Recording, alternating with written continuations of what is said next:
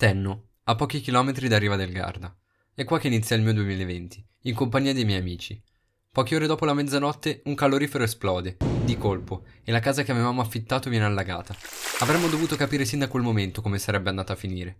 Dopo il primo gennaio la nostra vacanza andò avanti nel migliore dei modi, e tornammo tutte alle nostre vite, ignari di ciò che sarebbe successo due mesi a quella parte. Una volta tornato a casa, ripresi a studiare per i miei esami universitari, che conclusi verso metà febbraio.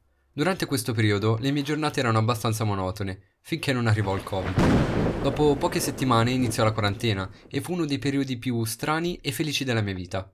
Felice perché mi sono completamente riscoperto. I primi giorni di lockdown li presi un po' male, fui sbigottito, ma nel giro di una settimana scarsa iniziai a vedere la segregazione come un'opportunità per ritrovare me stesso. Mi imposi almeno 45 minuti di calisthenics al giorno, allenandomi e raggiungendo il miglior fisico che avessi mai avuto. Iniziai a vedermi tutti quei film lasciati nel dimenticatoio nella mia lista di Netflix. Recuperai 225 puntate di One Piece, rimettendomi alla pari. Ho dipinto un quadro, fallendo miseramente, ed infine ho iniziato a mangiare in modo più che sano, buttando giù 3 kg e togliendo la maledetta pancetta che era lì da mesi. In questi mesi però non affrontai solo momenti positivi. Difatti, essendo chiuso in casa, non potevo vedere la ragazza che amo e tutte quelle persone a cui voglio bene, parenti e amici. Ecco, a proposito di amici, il lockdown mi permise di capire chi voleva continuare a far parte della mia vita e chi no. Grazie al fatto di non poter uscire, iniziai a riflettere su certi aspetti e capii che certe cose non le avrei più dovute sopportare. Durante la mia vita ho rincorso persone a cui non dovevo e non devo niente, ma con cui cercavo di continuare a coltivare un'amicizia, non venendo mai ricambiato dall'altra parte. Persone che non hanno mai creduto in me e nei miei sogni, che li vedevano come uno scherzo, una cosa per potersi prendere gioco di me. Decisi di non contattare più questi amici, con lo scopo di vedere come si sarebbero comportati nei miei confronti, e la loro reazione fu tutto ciò che mi aspettavo. Non mi contattarono più, nessuno di loro, nemmeno una volta. E sì, ci rimasi male, molto male. Per fortuna al mio fianco in quel momento ebbi la mia famiglia e la mia ragazza. Grazie a loro decisi di abbandonare quelle persone e di iniziare completamente una nuova vita. Iniziai a credere di più in me stesso e nei miei sogni, Dedicai maggiormente il mio tempo a quelle persone che veramente tenevano a me e che mi sostenevano, e in pochissimo tempo mi sentii meno vincolato, più libero, più libero di esprimermi come meglio credevo, più libero di tirare fuori dal cassetto quei sogni che mi avevano fatto tener segreto e raccontarli a chiunque. Un'altra parentesi negativa fu l'università, la quale si trovò totalmente disorganizzata a gestire una situazione del genere e con la quale fece una fatica boia a rimanere al pari con le lezioni. La situazione non era vantaggiosa per nessuno, questo lo so benissimo, ma il completo disinteressamento da parte dell'Ateneo e dello Stato verso gli universitari è stato eclatante. Una volta finita la quarantena me ne fu imposta un'altra causa esami, che però finì al più presto, dando 5 materie in soli due appelli. Giugno si concluse e una volta terminata la mia sessione, dedicai il mio tempo libero per iniziare tutti quei progetti che bazzicavano nella mia testa, ma che non avevo mai intrapreso. Il mio progetto iniziale fu quello di aprire un canale Twitch, ma il mio portatile e la mia connessione non mi hanno mai permesso di iniziare neanche una live. Abbandonai immediatamente la piattaforma viola, finché un giorno, durante un allenamento, Spotify fece partire una pubblicità di Anchor, una piattaforma che ti permetteva di creare podcast con molta semplicità. Fui catturato immediatamente da quelle parole e incominciai ad informarmi su Anchor, su come registrare e come caricare il mio podcast su Spotify. La parola chiave che mi accompagnò durante quel periodo fu improvvisazione. Improvvisai letteralmente ogni cosa. Trovai il mio vecchio microfono di Guitar Hero, pensai ad un progetto e da lì incominciò tutto. Una cosa che mi ha seguito per tutta la mia vita è sempre stata la musica e ho pensato perché non analizzare tutti quei dischi particolari che nessuno va ad ascoltare o che scopre solo per sentito dire. Allora decisi di incominciare a far uscire queste puntate settimanali parlando semplicemente di questi dischi. Una volta caricata la mia prima puntata, gli ascolti furono altissimi e mi feci prendere dai numeri, abbandonando completamente la qualità. Fu un disastro. Le mie puntate erano pessime dal punto di vista qualitativo. Registravo senza riascoltarmi, mettevo in sottofondo canzoni preimpostate senza neanche riascoltare quello che stavo per andare a pubblicare. Certo, le puntate non potevano venire perfette, essendo solamente all'inizio, ma la troppa improvvisazione mi portò veramente a creare degli obrobri. In più, il mio approccio con il podcast fu totalmente sbagliato. Ragionavo come se fossi in radio, una cosa completamente opposta. Durante l'estate continuavo imperterrito a pubblicare puntate settimanali, cercando di creare anche nuovi format, senza una logica. Tralasciando per un attimo il mio progetto, la mia estate è stata una delle migliori in assoluto. La mia ragazza ed io abbiamo passato la nostra prima vacanza insieme a Jesolo, dai miei nonni per due settimane.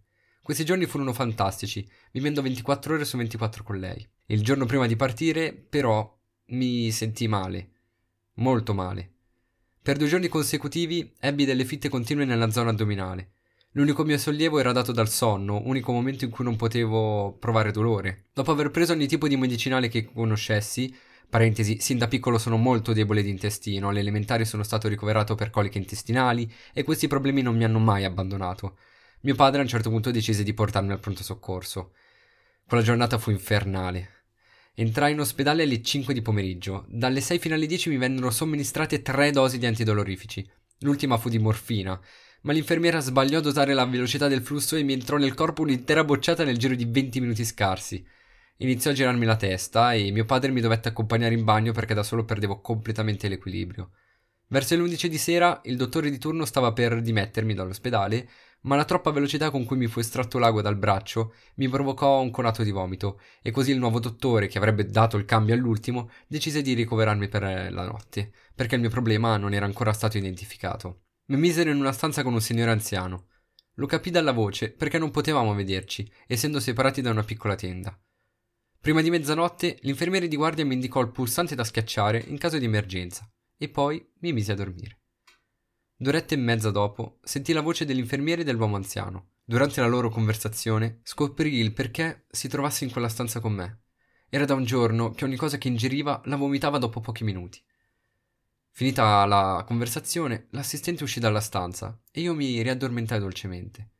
Ma all'improvviso sentì il conato di vomito dell'uomo, il quale aveva bevuto un goccio d'acqua, avendo la gola secca. Mi iniziò ad implorare di chiamare aiuto e io, preso dal panico, corsi fuori dalla stanza alle tre di notte urlando Aiuto, aiuto, sta male, venite subito! Arrivò di corsa l'infermiere un botto incazzato, dicendomi che avrei dovuto utilizzare il bottone messo sul telecomando per chiamarlo. Per fortuna l'uomo si riprese e il giorno dopo, una volta sveglio, lo vedi finalmente in volto e ci scambiamo un sorriso mentre veniva portato via da quella maledetta stanza. Durante la mattinata mi fecero controlli di ogni tipo e finalmente trovarono il problema. Infezione alle vie urinarie. Era bastato solamente un veloce esame delle urine. 24 ore in balia di persone che mi fecero raggi X, ecografia, esami del sangue, quando bastava un semplice esame delle urine. Tornai a casa ancora dolorante, ma grazie ai medicinali datomi nel giro di una settimana e mezza mi ripresi. Una volta conclusa l'estate, ricominciai l'università, cercando di stare pari passo con tutte le lezioni, ma trovandomi in difficoltà a causa Covid. Verso ottobre, un mio compagno, nonché carissimo amico, mi propose di fare un provino per un film e io scherzando accettai. Neanche mi resi conto, ma a una settimana da questo fatidico provino mi ritrovai a provare a casa un monologo di Al Pacino nel film L'avvocato del diavolo. Il giorno arrivò. Mi svegliai e mi ritrovai completamente indeciso se presentarmi o meno a questo provino, impanicandomi un sacco a causa della vergogna. Dissi al mio amico che non mi sarei presentato, ma dopo poco tempo mi tirai su di morale e decisi di partire per il teatro binario 7. Una volta arrivato, vidi persone di tutte le età molto professionali, con anche libri e quaderni in mano. Io mi presentai in tuta, non sapendo le battute a memoria. Una volta arrivato il mio turno, entrai nella sala del provino e diedi tutto me stesso. Il monologo era molto incazzato ed una volta finito un ragazzo mi chiese di ripeterlo, ma questa volta con un tono calmo. Mi prese leggermente il panico, ma iniziai subito ad improvvisare e il monologo riuscì ottimo. A distanza di una settimana mi venne comunicato che ero stato preso per una parte di quel film ed è stato uno dei momenti più felici della mia vita.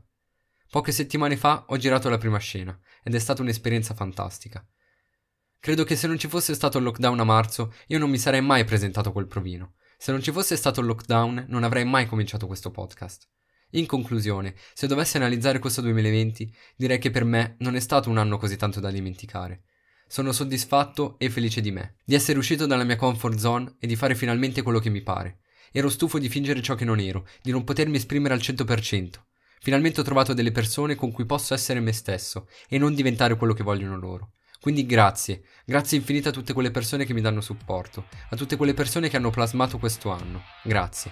Grazie anche a coloro che non mi hanno ricontattato, perché è grazie a loro che sono diventato un'altra persona, una persona migliore. Quindi grazie e vaffanculo.